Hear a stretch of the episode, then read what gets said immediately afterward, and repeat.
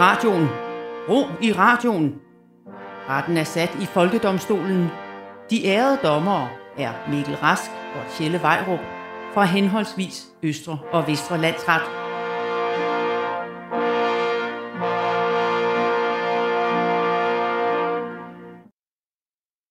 Vær hilset æret dommer Vejrup. Og vær hilset æret dommer Rask og alle jer dedikerede fans af Folkedomstolen på Radio 4, der jo har døbt jer selv Folkedomstolinoerne. Jeg ved ikke, om jeg tror på, at vi har en fangruppering, der har givet sig selv et navn.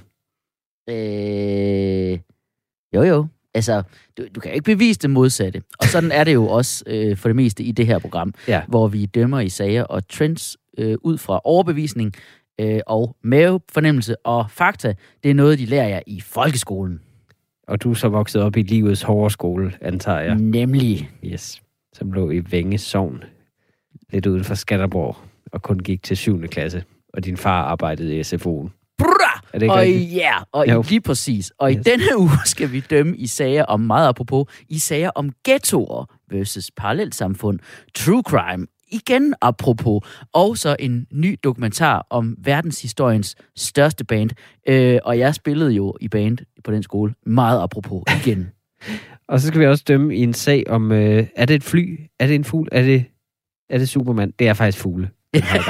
øh, og det skal stoppe lige nu. Fugle skal, fugle skal ikke eksistere længere. Okay. Men det kommer vi til. Jeg venter med spænding. Velkommen til Folkedomstolen.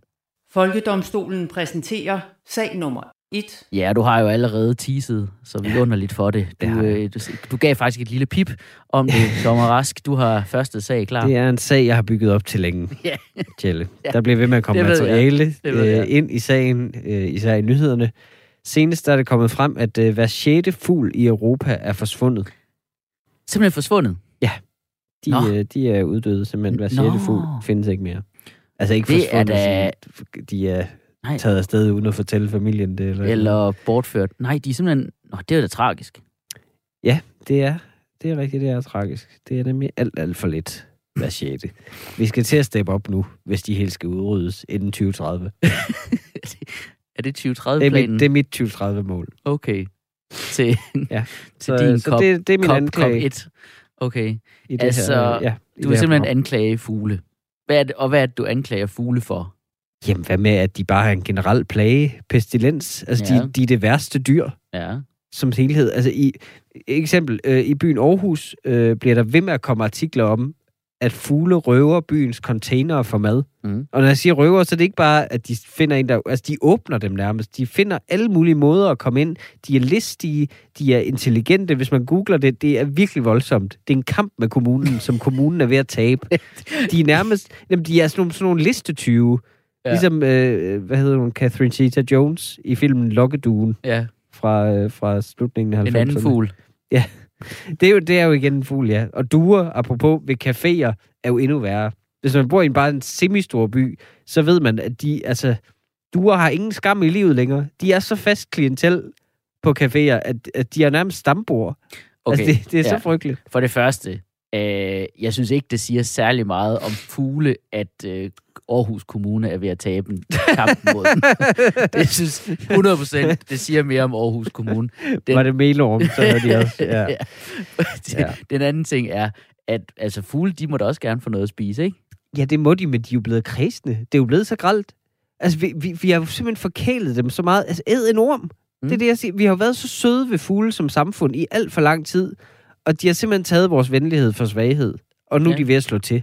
Og jeg skal nok uddybe. Jeg stiller mig som anklager i sagen Folket mod fugle. Når du var slet ikke gået i gang endnu. Nej, det er bare introen, det her. okay, jamen Godt. jeg forsvarer. Jeg, øh, jeg vil starte med at sige, som sagt, øh, gentage, de stjæler vores mad. Mhm. Mm-hmm. Øh, jeg var i øh, Zoologisk Have sidste år igen, øh, hvor jeg ser en, øh, en måge Ja. ja. angribe en dreng. Øh, der er en dreng, der har købt nogle øh, churros, eller hans mor har købt dem til ham, han er cirka fire år gammel. Så er der en måge, der simpelthen øh, altså laver et dyk, som jeg kun har set jagerpiloter udføre, lige direkte ned i hans hoved, og hakker ham i hovedet, Ja. så blodet sprøjter. Mm. Altså, hakker, og han skriger og taber sine churros. Ja. Og så er der en anden måge, der lige hup, swooper hen og tager dem. Ja. Så det var et koordineret angreb, de to fugle har lavet. Må Og jeg, det lige, synes simpelthen ja, ikke, vi taler nok om. må jeg lige forsvare den måge? Ja, det må du gerne. øh, øh, og den, dens aggressive øh, fremfart før, ja. fart over for, for det her barn. Ja. I Københavns Zoologiske Have, der har de jo faktisk, som den eneste zoologiske have i verden i øvrigt, har de jo tasmanske djævle. Og Ja. det er utrolig svært at se forskel på en tasmansk djævel og et barn. Så jeg kan godt forstå, at, at den her måge har, har været ekstra Aha. forsigtig. Aha, Altså, aha. den, ja, ja, øh, fortsæt næste anklage. Okay, min Jamen, næste hvad, hvad har du anklage- ellers at sige om dem? Jamen, altså, de, de larmer. Ja. Øh, fugle. Hver eneste morgen, så åbner jeg min dør til den her lyd. altså, det, det, jeg troede, det skulle være rart at have en have. Jeg troede, det skulle være et fredfyldt sted, hvor jeg kunne gå ud og meditere. Mm. Det er simpelthen bare... Øh, øh, det, det er simpelthen bare frygteligt. Ja, mit forsvar for fuglene er, at de er jo bare ude at score. Det er, jo, det, er jo, det er jo en lyden af fugle, der er ude at score. Men igen, hvis mennesker gjorde det i min have klokken 7 om morgenen, så tror jeg også, man ville være sådan lidt, gider I lige? Gider I lige stoppe? Mhm. Altså, Ja. jeg, jeg er simpelthen bare blevet ufrivillig bestyrer af et fuglereservat. Der er ikke nogen, der har sagt det til mig, at der vil være fugle i min have. De, har ikke, de betaler ikke husleje. Altså, og, det, og det hele skyldes, at min nabo har fundet ud af, at jeg er så frygtelig. Han, han har begyndt at drive dem over i min have ved at sætte sådan en stor kunstig fugl i sit træ. Mm. Det, så bliver de skræmt væk. Hvilket beviser, at selv fugle hader fugle. Mm, ej, jeg tror bare, de har set den. Det Min, mit forsvar er, jeg tror bare, de har set den som en konkurrent. Og, altså, det her fuglesang, Ja, det er, jo, det er jo æstetisk. Det er jo et æstetisk paringsklad. Åh, oh, Men prøv det, det, er jo, altså, det er jo enten det, eller altså, enten lyden af en lærkes sang, eller en stiv gut, der står og råber, Fisse! Jamen, det er jo det, det, er jo det samme. Det kan, jeg kan ikke slippe den tanke, at det er det, de råber. Altså, Skal vi knæppe? Skal vi knæppe? Skal Jamen, vi det er knæppe? det. Skal vi knæppe? Skal vi knæppe? Mit næste anklagepunkt er, at fugle er en dårlig hobby. Som ja. Sagt, vi mennesker går alt for højt op i dem som dyr. Vi hjælper ikke nogen andre dyr. Vi hjælper fugle alt for meget. altså prøv at tænke, vi laver foderbræt, vi laver altså, et vandingsstation til dem, sådan en fuglebad. Ja. Hvorfor gør vi ikke det med andre dyr? altså hvis vi ser et æren i vores fuglebad, så ej, ej, væk med dig, det er til fugle. Hvorfor er de så specielle? Tænk, vi bygger huse til dem. Til en dyreart bygger vi huse til. Altså, så tænk, hvor forkælet. Altså, der er ikke nogen grævlingehuse, vi lige bygger ude i skoven. Jeg, jeg, jeg vil gerne lige tilføje, at folk er begyndt at lave øh, pindsvine, øh, øh, hvad hedder det, sådan nogle pindsvine øh, huse, eller sådan noget, hvor man samler øh. kviste i deres haver. Sådan det her vild, vildneshave, ikke? Det er jo bare endnu mere, at man ikke må ramme med sin græsklåmaskine. Altså, ja, ja, jamen, ja. Og så er, der, så er der fuglekigger. Det er jo dem, der går fuldstændig over bord med at gå op i fugle. Det, at være fuglekigger, det er bare en slags lure, som jeg ser det. Det er sådan en klam lure, der ligger i skovbunden med sin kikkert. Mm. Altså, det ville nærmest være mindre creepy, hvis det var for at beglo nogle folk i parken, ja. der solbadet. Ikke lige nu, men, øh, men, men altså, det ville være mindre creepy, end det, ja. De har gang i. Altså, det, er da- det er klart, man nødt flyt til... de bryster, der er en lærke. Gider du? Altså. Altså, Væk med de dumme bryster. Ja. Prøv at, jeg, jeg forstår godt, jeg kan til nøds godt forstå fuglekigger. Jeg vil gerne forsvare dem. Altså, vi, mm-hmm. vi Mhm. taler jo om, at fugle er jo udviklede dinosaurer. Ja, det er jo Altså, det. som har lært at flyve, ikke? Altså, det er sgu da for sindssygt. Altså, jeg vil sige, de er underudviklede dinosaurer. Altså, de kan flyve, ja. Det er rigtigt. Altså, det, er jo, det er jo bare irriterende. Det gør bare, at man er misundelig på dem. Mm. Det, det, der, det, der, det er det, fugle har kørende for os. De kan flyve. Ja. Men tænk hvor, tænk, hvor dårlig samvittighed du og jeg har over at flyve. Og hvor besværligt det er for os. Og hvor nemt det så er for dem. Der er ikke nogen ventetid. Altså, der, er- det, og pludselig, hvis man har dem som kæledyr, så kan de nemt stikke af. Der er ikke nogen gode ting ved fugle, det er der simpelthen ikke. Mm-mm. Okay, altså, jeg synes at det, det der er imponerende, det der, det jeg synes, der er fedt ved fuglene, at de kan flyve. Altså, vi to, vi kan ikke engang flyve, hvis vi har fået for meget deodorant med i vores taske. Nej, jeg vil bare... Altså, okay, min næste anklagepunkt er, at øh, fugle er et dårligt symbol. Ja. Fordi det der med, at de flyver, det bliver altid brugt til at symbolisere frihed. Og så, ja, ja, de er måske frie, men jeg tænker lidt, det er ligesom Liberal Alliance er frie. Mm. Altså, det er mest frihed til at være en idiot. Jamen, det er det. De flyver rundt, spreder sygdom, fugleinfluenza, de er ulækre, de skider på biler og statuer. De har Ligesom- ingen respekt over for vores historie. ligesom Alex von Opslag. Ja, Ja. det er helt ærligt. Men altså, okay, med hensyn til at skide på statuer af gamle hvide koloniherrer, det er jo bare fuglene, der er på forkant med tidsånden. Du ved, ligesom at Ja, vise deres utilfredshed okay. med koloniherrerne. Okay, men de statuer er jo først blevet hvide, efter fuglene var i gang. altså, det, det, er jo, det er jo det sted farligt. At Man, man går rundt og frygter hele tiden at blive bumpet af sådan nogle duer, der har dårlig mave efter at have et en eller anden fortogskebab, som de ikke har betalt for. i øvrigt. Men Det er fugle, pissefarligt. ja, men, øh, fugle er jo ikke farlige. Fugle er jo ikke farlige. Så kan man altid, så er der altid nogen, der nævner fugleinfluenza. Ja. Men Danmark, Danmark er lige blevet erklæret altså komplet frit for fugleinfluenza, og vi har ikke haft det i overvis. Tjelle, det er hvad fuglene vil have os til at tro. Er det rigtigt? Ja, det er det altså. Jamen, prøv- det er de jo. De, de lader jo bare som ingenting. Det er jo ikke som om, de fortæller os noget. Vi skal opdage det selv. Det er ligesom ens lorte kollega, der møder ind sådan helt snottet og feberrysten og siger, nej, jeg er fint. Fordi han har brugt alle sine rigtige sygedage på tømmermænd. Det er fugle. Men altså, det, okay, men så lad os sige, at fuglene stadig har fugleinfluenza. ja, det tror jeg, de har. Men vi får jo kun fugleinfluenza, hvis vi rører dem. Altså, vi skal nærmest decideret slik på en fugl for at få fugleinfluenza. Hvor, hvorfor er det, at vi skal røre fugle hele tiden, Mikkel? Jamen, det, er- det er da også noget, der skal stoppe omgående. Det eneste, der skal røre dem, det er en kugle fra et gevær. Okay, jeg tror, vi skal... Jeg tror, Ja. jeg, jeg vil gerne indkalde et vidne. Okay. Ja, altså, jeg, Hvis du indkalder en Jeg- fugl, så, går jeg, så bliver jeg sindssyg. jeg vil gerne... Hvis jeg, vil bare gerne, nu skal høre på fire minutter, pip, Jeg indkalder, jeg indkalder Pipans. Ja. I, I thought I told you that. den, den, den har en talefejl. Uh, nej, det, det jeg vil er, at jeg vil øh, indkalde et vidne, som øh, har, har fugle tæt på i sin hverdag, og som jeg faktisk Okay. okay. føler har en historie, der kan, ja, som faktisk kan, kan understøtte, hvor fantastiske fugle egentlig er. Okay. Øh, så jeg vil gerne indkalde et vidne. Folkedomstolen indkalder til vidneskranken. Jeg vil gerne indkalde Nils Forsberg, der virkelig, altså virkelig har fugle tæt inde på livet i sin hverdag. Mere end, øh, end du og jeg øh, kan prale af, ligegyldigt hvor meget vi øh, går rundt på strøget i diverse store byer, vi bor i nærheden af. Så springer han i faldskærm, eller hvad? Det kunne ellers være sjovt, hvis han var, sprang i faldskærm lige nu. Hallo, det er Niels. Hej Niels, det er Tjelle fra øh, Folkedomstolen. Springer du i faldskærm lige nu? Nej, det gør jeg ikke. Okay, vi kom bare lige til at tænke på, at, øh, at hvis du nu var rigtig tæt på fugle, så ville det være rigtig godt lige nu. Nej, øh, Niels Forsberg, undskyld. Øh, Jeg tror, det havde været dårligt for, for forbindelsen, så jeg slet ikke kunne høre, hvad jeg siger. ja, ja, men det, nogle gange så har vi også folk med, der cykler, og det lyder endnu værre. Niels Forsberg, øh, du er indkaldt som vidne i øh, Folkedomstolen i sagen Folket mod fugle. Og øh, jeg har indkaldt dig, fordi jeg forsvarer fugle. Øh, kan du først lige forklare eller, eller bekræfte, er det korrekt, at du møder vilde fugle i din hverdag? Øh, ja. Det, Altså sådan det- nogenlunde hverdag, ja. Ja, min, øh, min kæreste bor øh, helt ude i skoven i en lille korperhytte. Og øh, der har hun fodret øh, helt tusind foderbræt over det hele. Ikke? Og øh, der har fuglene efterhånden lært, at øh, de ikke bliver jaget der. Og der er blandt andet vilde fasaner. Og der er især en fasan, som er lidt modigere end de andre. De andre, de spiser lidt korn, og holder, men holder sig lidt på afstand og sådan noget. Men der er lige en fasan, som vi har døbt Frederikke. Ja. En hund, hun er meget flot. Ej, hvor sødt. Og hun er, hun er sådan næsten tam, og vi er sådan i, i øjeblikket in the progress of at se, om hun kan spise hånden. Hun spiser ikke hånden endnu, men hvis vi så ligger lidt korn på terrassen, og selv sidder lige en, ti- en, en meter væk, øh, agtigt, så vil hun gerne komme og spise korn. Mm. Kan du fortælle lidt om... Gang, Ja, hvor, øh, ja, kan du fortælle lidt om det, mere om øh, udviklingen i dit forhold til den her hundfasan? Ja, ja, ja. Nå, men vi har, øh, det vildeste, jeg har prøvet, altså det var mit eget sådan helt Disney-prinsesse-øjeblik. Hvor øh, en eftermiddag, jeg sidder på terrassen med min kæreste, og jeg spiller guitar. Og så kommer Frederikke gående med hendes mand, som vi kalder Obersten. En gammel fasan, han. Åh oh, gud, er der Og, flere øh, med navn? Ja, ja, ja. Og han er, han er sådan, øh, han har været der i mange år, så han, er, han ser lidt herud efterhånden. Men han holder stadig styr på. Han har sin lille harren af damer, ikke? Og øh, hvad hedder det? Øh, så kommer de løbende, og Frederikke kommer lidt tæt på, og så ligger jeg nogle korn sådan op på, øh, på bordet.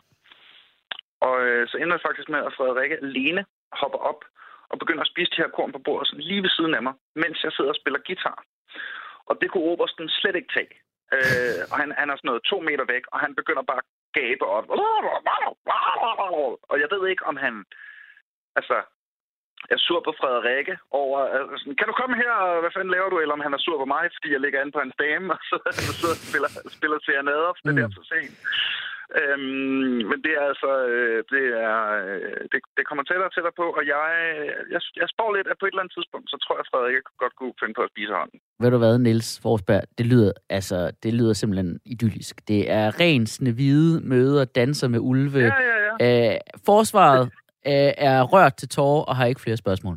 Godt. Øh, så vil jeg som anklager gerne lige kort krydsforhøre øh, Mikkel Rask her. Øh, Niels Forsberg, det lyder da sådan set meget idyllisk, sådan at blive, Ja, øh, at blive, at blive ven med en fasan, muligvis med benefits. Men at, nu siger jeg lige, er der aldrig tidspunkter, hvor sådan et dyr med et relativt lille hjertekapacitet ikke rigtig kan håndtere at komme tæt på mennesker? Øh, jo. Øhm, øh, der er en lille detalje, som er, at så øh, det ligger langt ude i skoven, den her hytte, øh, og der er strøm, og der er rindende vand, men der er ikke noget kloakering. Så det foregår stadig. Øh, sådan nummer et for herrene, det er bare ude i haven, eller ude i skoven, øh, op ad træ, whatever, og nummer to foregår ude i gildeskov, ude i gildeskur. Øh, så når jeg vågner om morgenen, så sker jeg rigtig meget tis. Øh, især hvis vi har drukket hele natten. Og så løber Der er jo rindende vand, så vil man med at udnytte det. og man er midt ude i en skov, ikke? Nej. Men hvad hedder det? øh, Så, øh, så, så jeg vågner og skal rigtig meget tisse. Og det plejer at foregå simpelthen ved, at jeg bare løber nøgen ud i, øh, i haven og finder et afsides sted at tisse. Og det er, det er sket et par gange nu, at i det, jeg kommer løbende nøgen ud, og I kender den der fornemmelse, at du har sovet. Du, du skulle nok have tisset for et par timer siden Ja, ja. allerede, ikke? men Ja. du har sovet. Så jeg spurter ud i haven. Det ser Frederikke fra, hvor hun åbenbart end er, og bare kommer løbende. Sådan helt. jeg tænker, det er jo ham, der har korn. Nogle gange er hun først kommet efter, jeg er begyndt at tisse. Og Åh. sådan, jeg ved ikke, om det er lyd. Hun tænker, det er jo lyden af vand. Og jeg er sådan, jamen, det er ikke det, det, er ikke det der er til dig. Så jeg skal sådan prøve at balancere, at jeg gerne, rigtig gerne vil prøve at opbygge en relation til det her vilde dyr, der er meget nice, Ja. men til samtidig skal sørge for, at jeg ikke starter min morgen med at, at give en fasan et golden shower. Jeg skulle lige sige, det, det, er, det, det er en voldsom udvikling i jeres relation i hvert fald, som, som kræver en masse tillid, som jeg ikke er sikker på er blevet opbygget.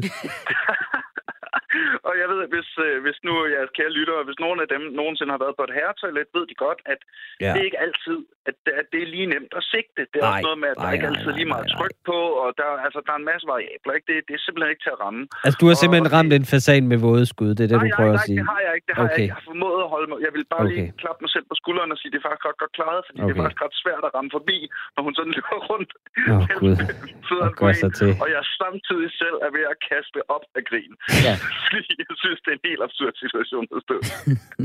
Jamen, tusind tak, Niels Forsberg. Mange Ja. tak for dit vidneudsagn. Tak til vidnet. Hej, hej. Ja, hej. Hvad nu, hvis, øh, det, hvis nu synes fasanen ikke- kunne lide det? Det er jo næsten heller ikke, jeg ved Det, jeg bare gerne vil høre, er jo den fasan over 15. det håber jeg. Det tror jeg ikke. Men øh, Okay, vi skal har du nogen flere argumenter for fugle? Æg smager godt. Omelet, spejlæg, røræg. Æg smager godt. Det kan jeg faktisk godt se. Ja, det gør det. Øh, på den måde er det okay. Men, men, men æg kommer også fra andre dyr, skal vi lige huske. Jeg synes Ej. faktisk, vi skal prøve at give krybdyr den samme status som fugle. Stop. Hvorfor ikke? Jeg har Ja. aldrig smagt en gecko-omelet. Det vil jeg da gerne. Så Okay. slipper man for lyden. Er du klar med en dom, Ja. eller hvad? 10 kendes for ret. Fugle erstattes af krybdyr i en form for omvendt evolution. Faktisk bare Jurassic Park. Øh, så kan de også, altså, så kan de også bare begynde at æde de der åndssvage fuglekiggere der. Ja. Uh, det er jo en blåbrystet hyrde mig.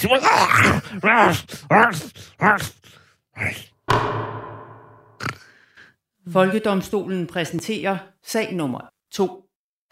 Ja, du er tunet ind på Folkedomstolen på Radio 4, programmet, hvor Tjelle Vejrup lige om lidt bruger en eller anden latterlig popkulturel reference som setup til en sag. Ah. Øh, Synes du, jeg gør det? Ja. Det gør jeg. Okay, det synes jeg ikke, jeg gør så meget længere. Okay. Okay, jeg vil gerne stå ved, at jeg måske gjorde det ret meget yesterday. Hold nu op. All op, my Tjelle. troubles seem so far away. Du har set den der nye Beatles-dokumentar, Get Back på Disney+. Plus, må jeg næsten gå ud fra. Nej, det har jeg kraft ikke. Har du set, hvor lang den er? Nej, Der er, det er tre afsnit af ja. dokumentarserie på to og en halv time hver. De er instrueret. De er instrueret jo et uh, fun Det fact. er syv og en halv time. syv og en halv times dokumentar, instrueret af Oh Peter God. Jackson, der også lavede uh, de her film om Wow, Hobbiten, ja. som også var syv og en halv time i alt. Og dermed uh, beviser han, Ja. at han simpelthen ikke har evnen til at skære noget som helst fra, uanset hvor irrelevant det er. Øh, og, altså prøv at, jeg, jeg tror godt, jeg kan øh, øh, sige øh, med sikkerhed i stemmen, at hvis jeg så de her tre dokumentarafsnit, så havde det eddermame været A Hard Day's Night. Okay, du stopper nu. Du bruger, du bruger rigtig mange Beatles-referencer. Er du, er du forsvar i den her sag så? Nej, nej, nej, selvfølgelig ikke. Nej, jeg anklager The Beatles, fordi øh, som det jo altid er i det her program, så plejer anklageren at være den af os, der ved mest om emnet. Ja, det, det, det er du nok ret i. Jeg forsvarer The Beatles, men det er bare fordi, det er bare pisse god musik. Ja, det er bare pisse. Ja, og gud, det er dig, men det er netop det, du siger, ikke? Det er min første anklage. Det er sådan en rigtig basic bitch musiksmag. Du ved, det der, det der sådan rigtig, rigtig, åh, så normalt. Åh, fuck, det er så normalt at kunne lide The Beatles. Det svarer til at kunne lide ilt. Prøv, hvis du spørger, hvad musik folk kan lide, og de svarer The Beatles, så ved man, at det er fordi, de aldrig har hørt det spørgsmål før. Og de skal bare åh, tænke på det eneste musik, de lige har hørt om. Jamen, det er jo bare fordi, det er godt af mit forsvar. Altså, mine, mine klienter, som er The Beatles, Ja. de, de, de, altså, du siger det jo selv, det er jo ligesom at anklage folk, der kan lide at få ilt ned i lungerne. Og være sådan lidt snobbet omkring, "Åh, har du ikke prøvet metangas i stedet for? Nej, det, ilt, det er bare godt. Det er bare basically godt. Ud, altså, helt objektivt set er det bare god popmusik. Ah, men er det det? Og rockmusik. Er det, er det så? Og eksperimenterende syremusik. Ja, prøv det er for ikke? simpelt. Det er bare, det er jo alt, alt for simpelt. Jeg, vi giver dem alt for meget credit. Se, se på hele deres bagkatalog fra de første år. Det er bare sangen, der hedder I Wanna Hold Your Hand. I Wanna Hold Your Hand. Og alle er bare sådan lidt OMG. altså. Moderne musik er bare så overfladisk, som om She Loves You, Yeah, Yeah, Yeah er dybere tekster end My Anaconda Don't Want None Unless You Got Buns On. Altså, jeg, skal- jeg kan ikke se, hvad der er galt med en uskyldig tekst. Altså, det kan jeg simpelthen ikke se. Det er bare fordi, de ikke siger, I wanna come in your hand, som Nicki Minaj ville gøre. Altså, simpelhed. Det er jo ikke lige med, at det er dårligt eller simpelt tænkt. Det er jo en kvalitet. Altså, det, på, hvis, hvis kompleksitet i musik er et kvalitetsstempel, så vil den mest sælgende blade i verden være sådan noget, et eller andet jazz, altså freak out, hvor de bare æder instrumenterne og så kan man bare høre det knaser. Altså, det, det er jo simple, gode melodier. Det er, da ikke, det er da ikke nemt at skrive dem. Ah, så less is more, eller hvad? Ja. Ja, ja, ja. Prøv at det er også det, den her dokumentar tydeligvis stinker langt væk af. Jeg har ikke set den, men jeg har set nogle klip, Ja. som folk deler sådan fuldstændig blown away. Deler i sådan en klip af Paul McCartney, der sidder med sin guitar og siger fang, fang, fang, fang, fang, fang, Ja. fang, fang, fang, fang, fang. Og lige pludselig så, så når han frem til Get Back, riffet, og alle falder bare i svime, og det, og det er jo bare klang, klang, klang. Uh, sikke en virtuos. Okay, men kan du gøre det? Kan jeg gøre det? Nej, det kan jeg ikke. Jeg har for små fingre til guitar for det første. Øh, det er faktisk det eneste, der holder mig tilbage. Ja. Men, men de mennesker, der kritiserer, de kunne bare gøre det selv. Altså, i det mindste var de dem, der skrev musikken, og det er dokumenteret på video. Det kan man altså ikke sige om nogen af nutidens store stjerner. altså, det, det, dengang, det var i det mindste ikke 15 mennesker, der skrev deres musik i sådan en eller anden corporate proces. Altså, hvor hver anden sang var featuring en anden idiot. Mm. Altså, det var dem, der lavede det musik. Og det, kan synes jeg, det er godt at vise. Det kan godt være, at det ikke var sådan med The Beatles, men sådan var det med Elvis, og han var bedre. Ugh, Elvis, han fik skrevet alle sine sange, og det er derfor, det er ham, der er kongen. bedål op. Okay, apropos kongen, og så hans såkaldte øh, øh, prinser, ikke? Ja. Fucking min næste anklage, ikke? Paul McCartney, ikke? Ja. Hvis vi nu skal være så... så Øj. hvis vi nu skal sige noget om Paul McCartney, Åh. ikke? Han døde jo. Paul Hva? McCartney, han, han lever jo ikke længere. Okay, det der... Paul lort. McCartney døde. Nogen kalder det en myte, men hvorfor har han ikke sko på på Abbey Road coveret? Det er jo tydeligt. Men det er jo tydeligt, at han ikke lever længere. Når man ser på, hvor, hvor god han angiveligt var i, i starten, og hvor dårlig hans musik var siden 1970. Du tænker simpelthen, det er bare en, der har holdt det skuespil kørende. Ja, ja, siden Det er en 1970 bare været der har- dårligere. Ja. Skulle det være, okay. altså, og som så bare sådan, band on the run, altså, skulle det være en af vores tids største musikalske visionærer, som ikke har kunne gøre en skid i 50 år? Okay, mit forsvar for det er nej. Det er muligt, som du siger, at Paul McCartney burde være død øh, på toppen, men han er i live, og han er en stolt, nogen af 70-årig, rørig gammel dame at se på. Øh, og helt ærligt, Beatles-tiden var det bedste. Det skal jeg slet ikke forsvare. Jeg skal slet ikke forsvare hans solokarriere. Jeg forsvarer The Beatles. Altid. Oh, ja, Altså, men, Paul McCartney men, var jo The Beatles. Han var i hvert fald var- en stor del af det. men så Han har burde skrevet rigtig han mange af de var, sange. Hvis han var så fucking god, kunne han så ikke have holdt det lidt kørende, bare, bare en lille smule. Prøv, han lavede Live and Let Die til den der James Bond-film med samme navn, ikke? Live and Let Die. Prøv, Ja. ja. prøv lige at tænke over. Den sang, den blev først god, da Guns N' Roses lavede et cover af den. Når Guns N' Roses gør dine ting bedre, så skal du gå på pension med det. Nej, men helt ærligt, altså, jeg synes, jeg synes, du får hård ved Paul McCartney, simpelthen. Hvem er, hvem er god i så mange år? Hvem er god i 70 år? Der er ikke nogen, der... Altså, han fortjener at fede den. Vi skal også lige huske, Bob Dylan, det andet geni fra 60'erne, har også lavet utrolig meget lort. Ugh. Det blev vi enige om i et tidligere program. Og han har hader- vundet Nobelpris. Jeg hader Bob Dylan. Det, jeg, men det er da rigtigt. Der er, ikke, altså, der er ikke så meget kød på Pauls sange Nej. mere. Og jeg tror, det er, fordi han er blevet vegetar. Jeg tror simpelthen, det er det. Øh, og det er et statement fra hans side, faktisk. Vi, vi lytter bare ikke ordentligt efter. Hvis man ikke kan lide en Paul McCartney-sang, så er det dig, der er noget galt med. Okay, så... Okay, siden nogen tog hans revolver. Ja. Nej, øh, du synes det... Okay, jeg godt, du synes det er flot, han har været aktuel i mange år. Øh, men altså, de sidste 40 år, der husker man ham jo primært Paul McCartney for, at han blev gift med en kvinde, der kun havde et ben, Nå ja, det er rigtigt. og som så anklagede ham for vold. Altså, når, Ja, okay. når, når, når, du, når du står som noget værre, der er sket for en kvinde, end at hun mistede sit ben i en ulykke, så er du ikke værdig til at spille i boksen i Herning. Og det er stort Og det er du alle, meget. stort set alle er værdige Ja, til at spille i boksen i. Herning. For det første, så vil jeg sige, at hun sagde, at Paul McCartney skubbede hende. Altså, der er mange, der vil elske at blive skubbet af Paul McCartney. Det jeg, siger ikke, at, jeg siger ikke, hun skal elske det, men jeg siger bare, at der er mange, der vil elske det. Og det blev jo ikke bevist, og jeg tror faktisk, at det er hendes skyld, at han ikke har lavet flere gode kærlighedssange. Hvorfor? Fordi han havde for travlt med hende i de år.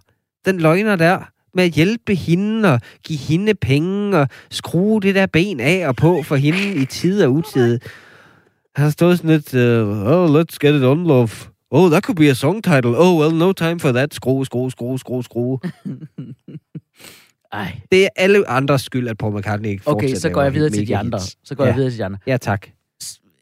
Han anklager Ringo Starr, som om han skulle være en eller anden fantastisk trommeslager.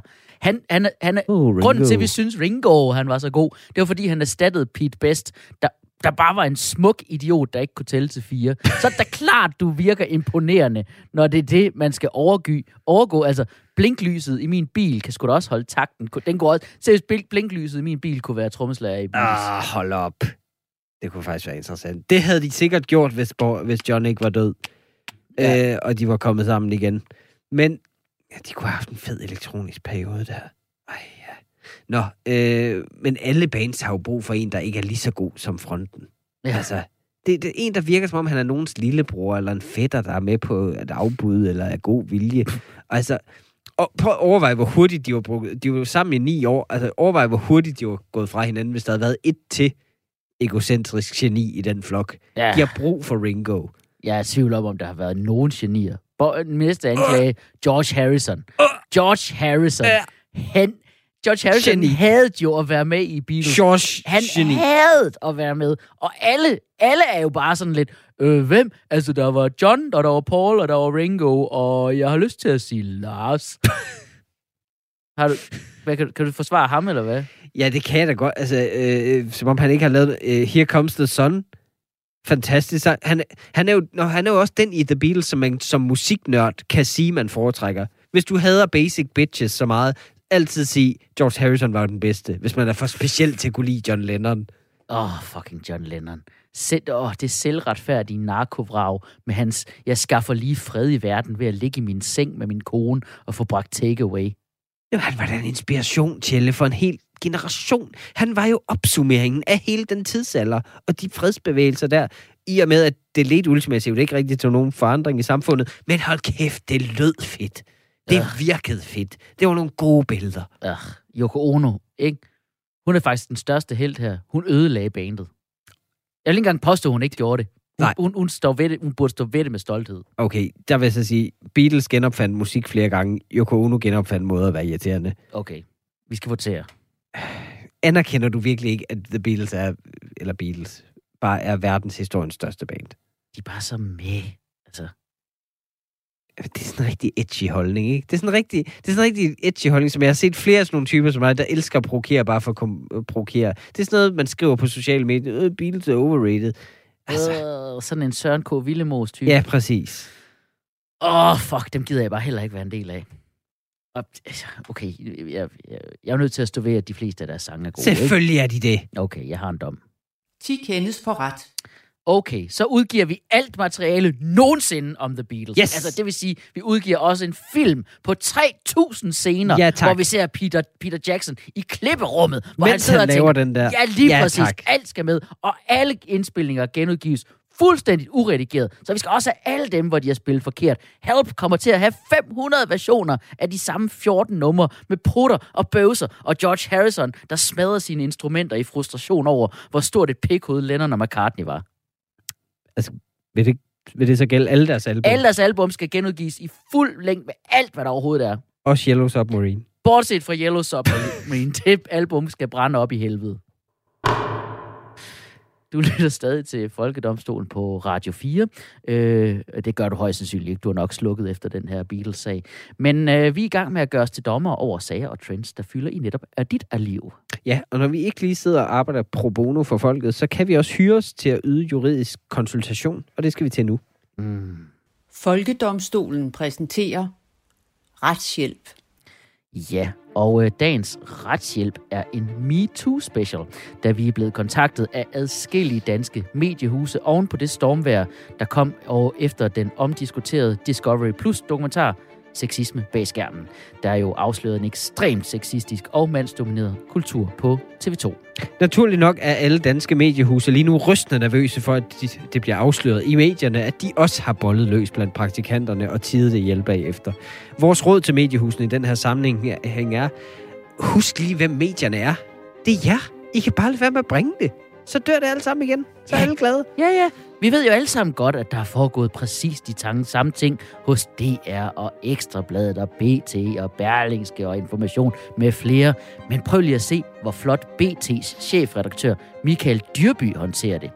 Han var en af dem, der blev nævnt i den her dokumentar angiveligt. Hans egen avis har forsøgt at skrive artikler om det, hvor han kun medvirker på sms.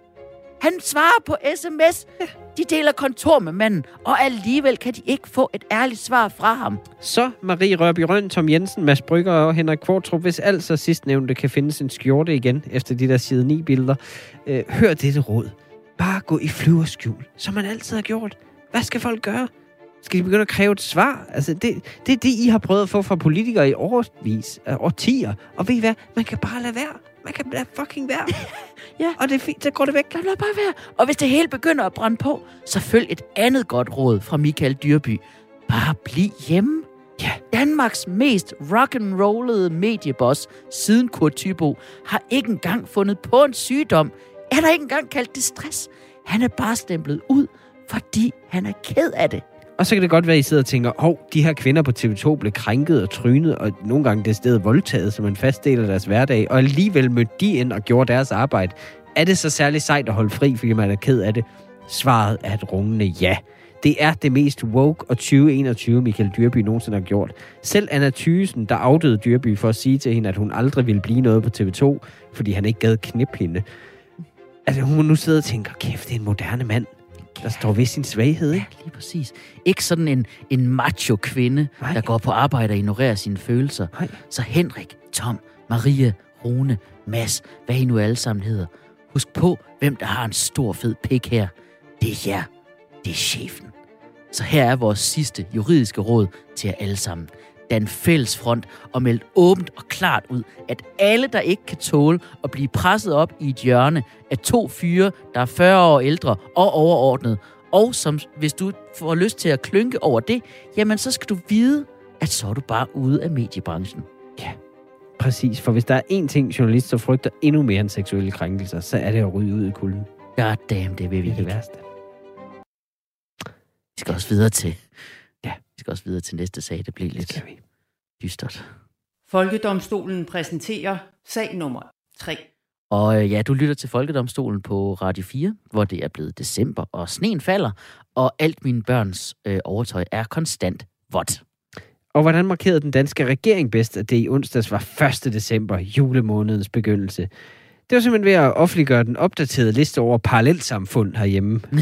Ah, intet til at komme i julestemning som udskamning af fattige. ja, okay. Jamen, øh, nu siger du opdateret liste. Altså, det er så Øh, Charles og- Dickens ikke kunne gøre det bedre. Ja, altså, lige præcis. Men nu siger du, at listen er opdateret. Jeg har aldrig Ja. ja. hørt, at den liste er udgivet før. Jo, øh, den plejede at hedde Ghetto-listen, men de har simpelthen givet den et dynt navn. Nyt sexet navn. Nå. For at skjule, hvor nederen det er. Okay, så det var ghetto-listen, og nu hedder den listen over Ja, parallelsamfund. det, det hedder den. Ej. Okay, det er fucking nederen. Så prøv, det er jo bare, fordi de prøver at få det til at lyde bedre. Men prøv, okay, jeg har gennemskuddet dem, så jeg vil anklage parallelsamfund. Okay, så vil jeg forsvare, selvom jeg ikke engang kan parallelt parkere. Men jeg giver det et skud. det er godt. Her er min første anklage øh, mod parallelsamfund. Ja. Øh, Og det er, at fattigdomsghettoer, Ja. og jeg holder ved, lidt fast i ordet ghetto her, det. Ja. det vil jeg gerne beklage på forhånd, men også holde fast i det. Fattigdomsghettoer skaber kriminalitet og ekstremisme. Man ser det igen og igen, hvordan de bare går op og ned af hinanden og påvirker hinanden negativt. Der vil jeg så sige til deres forsvar, at øh, det simpelthen skyldes en mangel på basketbaner. Kommunale ah. tilbud. Og det, og det er jo ikke kun, hvis politiet blander sig, at de øh, bonger højt ud i kriminalitetsstatistikker. Hvis vi bare lod det være, så skulle man nok selv klare det, få styr på tingene. Og så skal vi sige, der er jo også kun kriminalitet og skyderi og så videre i ghettoområder og parallelsamfund, indtil der er en bande, der ligesom har vundet. Så bliver der jo fred og ro. Så måske Ah. ah. skulle vi som samfund lige give lidt støtte til den største bande, og så Ah. så kunne alle sådan set gå tilbage til deres liv bagefter. Simpelthen gøre præcis ligesom USA har gjort øh, altid i, Ja. ja. i, øh, i, i, i andre lande. Ja, Det er jo aldrig præcis. gået galt. Nej. Jamen prøv. at- Fattigdomsghettoer fastholder beboere i kriminalitet, er min næste anklage.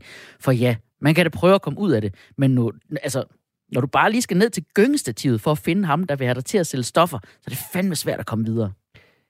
Men Tjelle, det er jo kun fordi samfundet udenom presser den ghetto.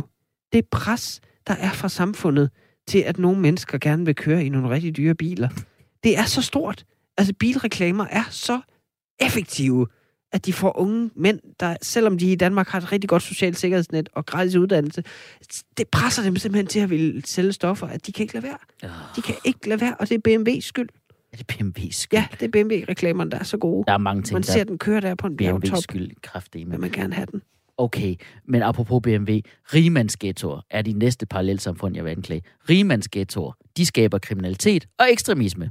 Så fuldstændig det samme. Ja, præcis. Bare se på al den økonomiske kriminalitet, der vælter ud derfra, og ekstremismen, der opstår blandt dem, når folk som Ole Birk Olesen og Lars Seier og Tom Jensen og deres liberale rimandslakajer, der siger, at sygeplejersker bare skal arbejde 100 timer om ugen, og så undgå at spise mad og have varme på, og så kan de sagtens leve i København. Prøv at se, hvad der sker, når de ligesom får alt for meget taletid. Ikke? Der får, det, det bliver ekstremistisk. Ej, men prøv, det er da okay, folk finder sammen med dem, de ligner.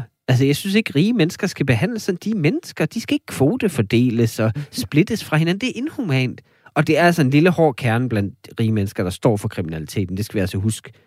Og vi skal huske, at, at rige mennesker har ikke tænkt sig at underlægge hele samfundet deres kultur og livsstil. De har det så fint med, det kun er dem. Synes, du synes De ikke, at, bliver i deres du ghetto. synes ikke, at rige mennesker burde, burde undskylde for andre rige menneskers forbrydelser? Nej, det synes jeg virkelig ikke. Okay, men næste anklage er, øh, rimandsghettoer fastholder beboerne i kriminalitet. Det er den der Det dyre... er igen det samme argument, igen samme argument som i Ja, fattigdomsghettoen. Okay. Det er præcis det samme, ikke? Det er den der dyre livsstil, det er eskapismen fra din tomme eksistens. Det skal jo opretholdes med et eller andet, ikke? Det er Og det derfor, så- de ikke kan stoppe. det er så økonomisk kriminalitet. Nej, prøv, løsningen på det er ikke at udskamme dem, men at give dem nogle bedre kommunale tilbud. Altså nogle basketbaner, hvor de kan komme væk fra at hænge der i banken, hvor de kommer i problemer. De keder sig. Til det er fordi, de keder sig. Er din løsning på alting Så skal- basketballbaner? Ja, det er det. Okay, min næste anklage, det er danske ghettoer i udlandet. Altså, det, det er jo bare... Altså, når danskere samler sig blandt ja, med lige andre præcis, danskere. Når folk ligesom Ja. ja. øh, tager til I udlandet for at Spanien arbejde i Spanien eller Dubai eller et eller andet, og så Ja. ja. lave en eller anden danskerkoloni, ikke? Ja. som C.V. Jørgensen synger om. Det er, jo, altså, det er jo bare for folk, der ikke magter at lære en fremmed kultur.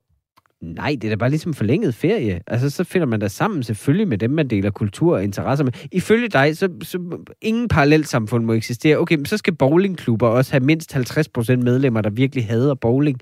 Det skal, kan sgu da mening, at ens mennesker finder sammen. Det gør det sgu da ikke, for det er jo dobbeltmoral. For det er jo typisk dem, der bor i de her samfund, det er jo typisk de samme typer, der, der går ud og harcelerer mod parallelsamfund herhjemme. Ah! Der findes altså også mange som Henrik Nordbrandt, der kritiserer dansk udlændingepolitik, og så selv bor i skattely i Spanien med andre danskere. Men altså, Men det er jo præcis, huske. det er jo præcis den der osteklokke, som folk altid snakker om. Mm-hmm. Det er jo det, der sker ikke. Ligesom når man kun møder sine egne holdninger på sociale medier. Er det virkelig så frygteligt at skulle konfronteres med, at andre mennesker ikke kan lide tofu? Ja, det er det, fordi altså, vi ved alle sammen, hvor, hvor konstruktivt det bliver, når forskellige holdninger mødes på Facebook. Altså, det, det bliver rigtig godt. Det, vi er på jorden i så kort tid, Tjelle. Er det så sært, man gerne vil bo med folk, der også kan lide tofu, hvis man selv kan lide det? Eller bare i hvert fald nok af dem, til at der findes en købmand, som rent faktisk sælger det. Mm. Okay, prøv at, Jeg har det bare med danske ghettoer, ikke? Mm-hmm. De, de, de er også for hurtige til at erklære sig selv som ghettoer, ikke? De er sådan, det er tit bare et enkelt busstop, der adskiller en ghetto fra et ikke-ghetto. Og du Ja. får stadig gratis uddannelse. Der er stadig supermarked. Altså, det er jo ikke ligesom i USA, hvor det er at bo et, altså blive født et vist sted, bare en dødsdom. Nej, præcis. Du er faktisk enig med mig, så er det jo ikke noget problem. Det er nemlig ikke slemt i danske ghettoer. Du har stadig større chance for, hvis du går på Nørrebro, at blive skudt af en Fashion Week-fotograf, end af en kugle. at du har mere chance for at få to skud dejlig espresso lige ned i halsen. Fuck. Pis. Okay, godt argument. Og så burde vi slet ikke kalde det parallelt samfund. Men det kan vi jo lige, altså, det kan vi lige tage bagefter. Jeg vil gerne indkalde et vidne nu, øh, Ja. som har personlig erfaring med det her. Okay. Folkedomstolen indkalder til vidneskranken. Og jeg vil gerne indkalde Emma René Andersen, som har altså street cred, vil jeg sige.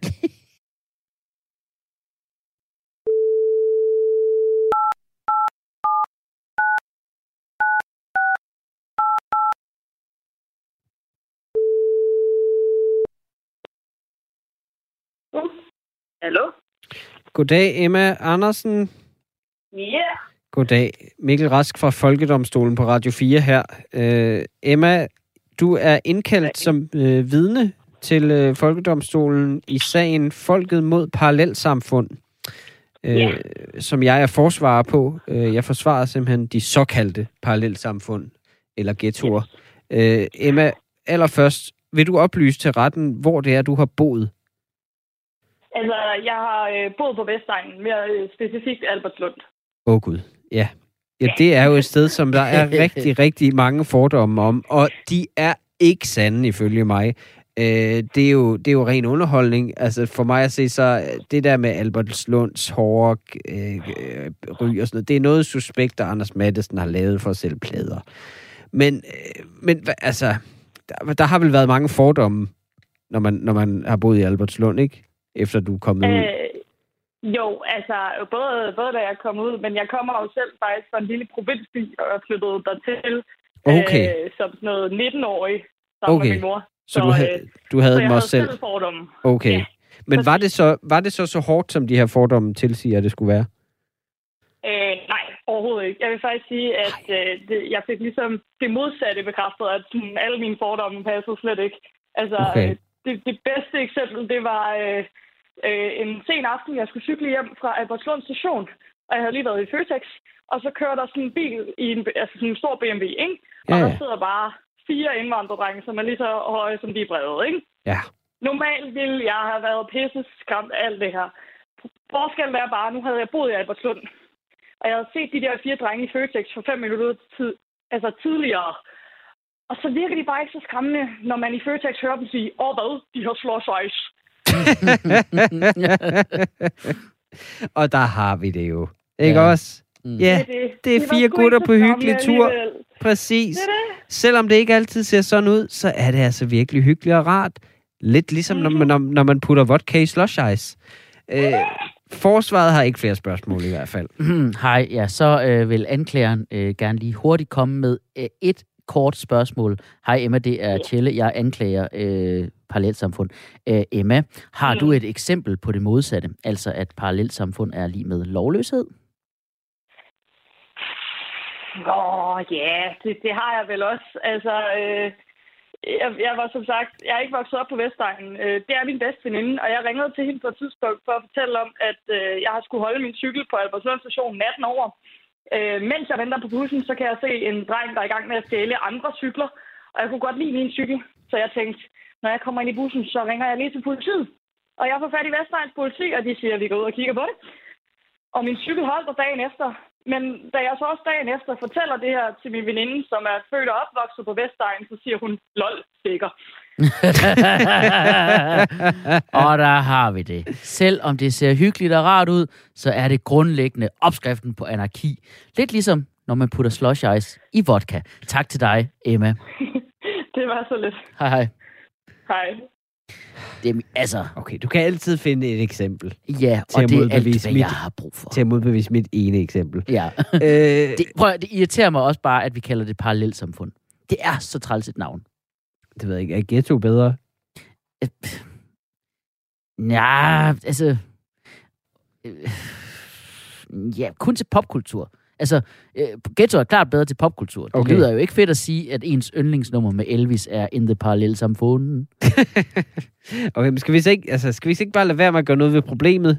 Ja. Tag politikerløsningen, og så bare rebrand det endnu mere. 10 kendes for ret.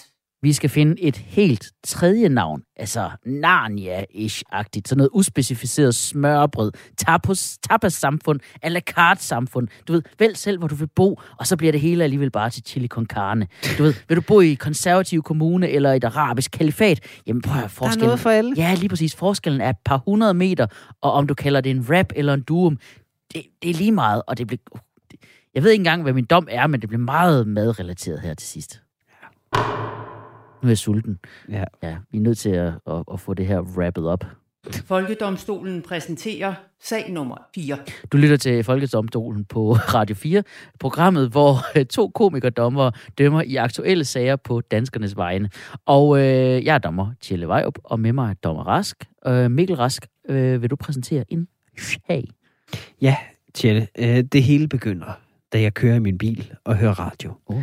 Det er eftermiddag. Vejret er gråt, som det altid er i den her beskidte by. Hvorfor snakker du som en privatdetektiv? Min Opel Corsa, der er hvid som et lig, pløjer sig gennem vandpytterne, da min radio fanger noget. Ja. Noget forkert. Et Mm. glimt fra en beskidt underverden. Jeg er kommet til at stille den på The Voice. Åh, oh, gud nej, Voice. ikke The Voice. Jeg falder så over et program, som uh, The Voice kalder Langfingerland, som uh, de selv kalder True Crime-program.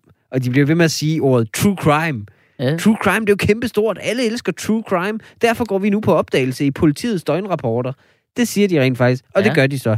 De sidder to værter og improviserer utrolig dårligt over, at der er en eller anden dame, der næsten har fået, næsten har fået stjålet nogle skulpturer fra sin have. Mhm. Altså, de sidder bare og griner og pjatter over, hvad der sikkert har været en uhyggelig oplevelse for den her 70-årige dame. Og, øh, jeg kan simpelthen ikke, altså, det, det, så er true crime simpelthen gået for langt. Og det værste er, at de har slet ikke forberedt nogen vinkel på det. De sidder bare sådan, Nå, hende skal man da nok ikke stjæle fra sig. Altså, de evner ikke at sige noget spontant om den her sag. Altså, jeg ved ikke, hvad du har at sige til det, Kjell. Øh, øh, det... Ja, øh, Nej, jeg kan, men lige, det- jeg kan ikke lige komme i tanke om Nej, noget. men jeg, jeg er i hvert fald anklager i sagen Folket mod True Crime. For det program var en sand forbrydelse. Ja, men så forsvarer jeg true crime, fordi statistisk set, så er der altså flere penge i, at, at, at jeg støtter det og kommer med i de podcasts, og så på den måde ligesom kan Jamen, det er, sælge mit brand eller et eller det, andet. det spiller meget godt ind i mit allerførste anklagepunkt mod det. Det er, at det er bare blevet til en business. Altså, det er forfladiger fuldstændig alvorlig forbrydelse. Og det bliver altid præsenteret, som om det er sådan noget altså en sober dokumentar, og nu skal vi have afdækket en sag, som ikke har fået så meget opmærksomhed. Men det eksisterer jo kun, så folk med kedelige liv kan sidde og gyse. Eller, eller til de der vildt irriterende piger, der bare går rigtig meget op i seriemordere. Og i virkeligheden er det bare, fordi hun gerne vil giftes med, med Ted Bundy eller Peter Madsen. okay, jeg, jeg kan godt se, at de gør det, de gør det sådan lidt underholdningsagtigt, men det, de gør det jo lettere at forstå. Altså prøv lige at overveje, hvor lidt man faktisk husker om den del af verdenshistorien, som man har kun har fået øh, fra bøger og tørre Ja. ja. dokumentarer. ja. Altså, og så tænk på, hvor meget du kan huske af verdenshistorien, når du har fået det serveret på en fed måde. Prøv at høre, jeg er fucking dinosaur-ekspert på grund af Jurassic Park, fordi den var så fucking action-packed. Jamen, det her er jo ikke historie. Det er jo ikke paleontologi. Det er tilfældige mor. Det, det kunne lige så godt være sket for 100 år siden. Det er, fuldstændig, det er bare krimi-porno til husmøder. Det er, hvad det er. Mm, ja, men så vil jeg så også sige, endelig noget porno, man ikke skal gemme væk og skamme det, sig over. nej folk, folk skammer sig tydeligvis ikke. Heller ikke dem, der laver det. Altså podcast som Mørkeland og alle dem der, hvor de igen sidder og fniser over, ej, hvad er det skørt? Hvorfor, hvorfor løb de ikke bare væk? Ej, hvad er det? Ej, gjorde han virkelig det med en kniv? Ej, altså, Hvad var det for en politiker, der havde, der havde sagt, at han ikke forstod, hvorfor dem på Utøya ikke bare tog, Ja, det våben, var- tog de der våben fra ham? ingen politiker. Var det Mads Christensen? Åh, oh, fucking Mads Christensen. Ja. Det er da dejligt, at de, de hygger sig i mørkelang land. Tænk, tænk, tænk, hvis de sad og skreg af angst hele vejen igennem, i stedet for Jamen, du har ret, det ville også være irriterende. Måske skulle du bare ikke lave podcasten. okay. Altså, mit næste anklagepunkt er, at det skider jo fuldstændig på offrene. Vi glemmer altså nogle gange de sande ofre i det her. Nemlig folk som mig, der skal høre alle mine idiotvenner anbefale ny true crime til mig hver anden uge. Du skal høre, altså, kan du huske for et par år siden det der? Du skal høre Serial. Du skal seriøst høre Serial. Det er kun 28 timer langt, mm-hmm. og de kommer ikke rigtig frem til noget i sagen. Fuck dog af. Altså, og når jeg, det, det er jo også respektløst over for offrene, altså dem, der bliver ofre for forbrydelserne. Prøv at tænke, hvad en ydmygelse der at blive myrdet og udstillet i en Viaplay-dokumentar. Ja, det er der ikke nogen følelse, de er da ligeglade, mand. Jeg forstår, okay. ikke, for, jeg forstår ikke forbrydelse er lige med underholdning lige pludselig. Og det er altid det, er altid det samme. Det er ikke underholdende jo. Det er uspændende at høre om mor efterhånden. Altså, hvor mange måder kan det gå på? Åh, oh, virkelig var det jalousi, der var motivet. Åh, oh, mm. seriemorderen, han var nok en sexpervers freak. Ja, ja. Altså, ja, det hvorfor der- det bliver det ved med at være spændende? Jamen, det er fordi, de ved, at de er nødt til at skærpe konkurrencen. De er nødt til at blive bedre og sjovere til at myrde. Det er jo, det, Nå, det, det, ikke, så- ikke podcasten, morderne Ja, morderne gøre til sig bedre. podcasten er med til at sige, okay, vi skal overgå det her, hvis vi skal, hvis vi skal blive til noget. Så, så giver morderne nogen at se op til, som de vil overgå. Det tror jeg er helt rigtigt, faktisk. Det Ja. ja. inspirerer jo folk. True crime inspirerer folk til crime. Altså forbrydere, jamen forbrydere, især seriemordere, de går jo tit efter opmærksomhed. Det skal være så vildt og makabert som muligt. Nu finder de jo bare ud af, at alle rent faktisk følger med. De har pludselig et publikum. Der kommer jo flere og flere af dem så. Altså hvis Peter Madsen blev lukket ud nu, der ville jo komme folk rent faktisk til hans foredragsturné. Mm. Han kunne sælge Bremen. Ja, Sagtens. det er jo alle dem, der øh, har returneret deres billetter til Jes Dorf her efter afsnit 3 af den der. Discovery Plus dokumentar. Jamen prøv at, jeg, jeg tænker på, det er win-win. Vi får federe morder, dermed federe underholdning. Og ellers vil det hele jo bare være, øh, for evigt være, hov, snublede du ned ad trappen. Du synes simpelthen, det er spændende. Hvis, altså, det er simpelthen pengegris. Det er, hvad det er. Det er altid de der tidligere politifolk, der, der nu begynder at lave tv og bøger. Det er ikke nok, de har fået deres løn for at beskytte os og opklare forbrydelser, hvor vi bliver myrdet som samfund. Så skal de også lige på foredragsturnéer om det bagefter og lave en fucking dokumentarfilm. Ja. Gider du lade være med det der, det der? Jeg forstår ikke, det er lovligt, at de må gøre det. Her er alle detaljerne fra Peter Madsen-sagen. De er fortrolige. Forhåbentlig da. Ja, men prøv at høre, pol- politifolk, de har en elendig pension. Det er mit forsvar. Lad mig ah. tjene lidt skejser. Og så sygeplejersker skal også bare, du ved, begynde at... at, at ej, for, nu skal I høre, hvor klamt det var i min Det gør de jo bog. allerede på TikTok. Prøv, også, I øvrigt, markedet er også mættet. Altså, der er så sindssygt meget true crime. Hvordan kan det blive ved? Nu er det bare blevet et magisk kodeord for indholdsproducenter. Sådan, Nå ja, det er true crime. Det er det, vi har lavet. Det er jo det, de kan lide lige nu. Svinene derude bag, bag skærmene. Så pumper vi lige nogle flere enheder ud af det. Der er ikke nogen kunstnerisk vision. Det er bare, hey, der er sket et mor engang. Her er nogle ildevarslende stryger til at indikere, hvad du skal føle lige nu. Værket bliver aldrig mættet. Vi er nødt til at votere. Ja. Øh, du kan godt... Øh, hvad? Ja, altså, vil, vil du ikke synes, det var træls, hvis du blev myrdet, og så kom med i noget true crime? Helt ærligt. Jeg tror, at jeg vil være ligeglad. Jeg vil være Hvad nødt så med din være- familie? Vil de ikke synes, det var træls? Jeg tror, de vil have andre ting at se til. For eksempel at bande over, hvor lidt jeg har efterladt til dem. Altså, jeg skriver jo ind Udover i, snavs og, jeg skriver jo og, ind og i mit browserhistorie. jeg skriver seriøst ind i mit testamente, at min død skal ikke undersøges. På nogen måde. Okay. Slet ikke af en eller anden afdanket journalist eller drabschef 10 år senere. Lad den case være cold. ja. Hellere grave mit lig op og tage mig med til en familiefest. det, det er da det mindste lidt en glæde for nogen. Kan du danse konga så? Ja. Der findes jo Det er også true, altså, der findes jo også true crime, som ikke handler om mord, men om økonomisk kriminalitet, for eksempel. Ja, ja, det er så til gengæld pisse kedeligt. Ja. Altså det, og det gør bare, at vi ikke gør noget ved det økonomiske system, fordi man bliver træt af at høre om det. Man, man skal høre om skatteskandale i sådan en eller anden to timers dokumentar. Det kunne forklares på fem minutter i tv-avisen. Men vi elsker det. Jeg, har- jeg har jo set din Spotify Wrapped for i år, Ja. og du hører jo ikke musik, fordi du ikke er opdateret på noget, men altså, Nej. du har hørt en podcast om seriemordere. Skyldig. Mm. Det er rigtigt. Men okay, så har jeg en kompromis om. 10 kendes for ret. True crime må godt fortsætte. Men det er kun folk, der er direkte involveret i forbrydelsen, der må tjene på det. så altså kun ofre og forbrydere, der må lave podcasts. Okay. Du er ikke bange for, at folk begynder at myrde hinanden for at kunne lave podcast? Det kunne de faktisk godt finde på, de mørkelandbier der. Ja, for satan. Hvis der er nogen, der vil gøre noget for lyttertal, så er det Mørkeland. Nå, det var alt for den udgave af Folkedomstolen. Husk, du kan høre os som podcast på Radio 4-appen, Apple Podcast, Spotify eller Podimo. Vi er tilbage med et nyt afsnit hver fredag kl. 13 som podcast, og i radioen hver søndag kl. 20.05. Retten er hævet.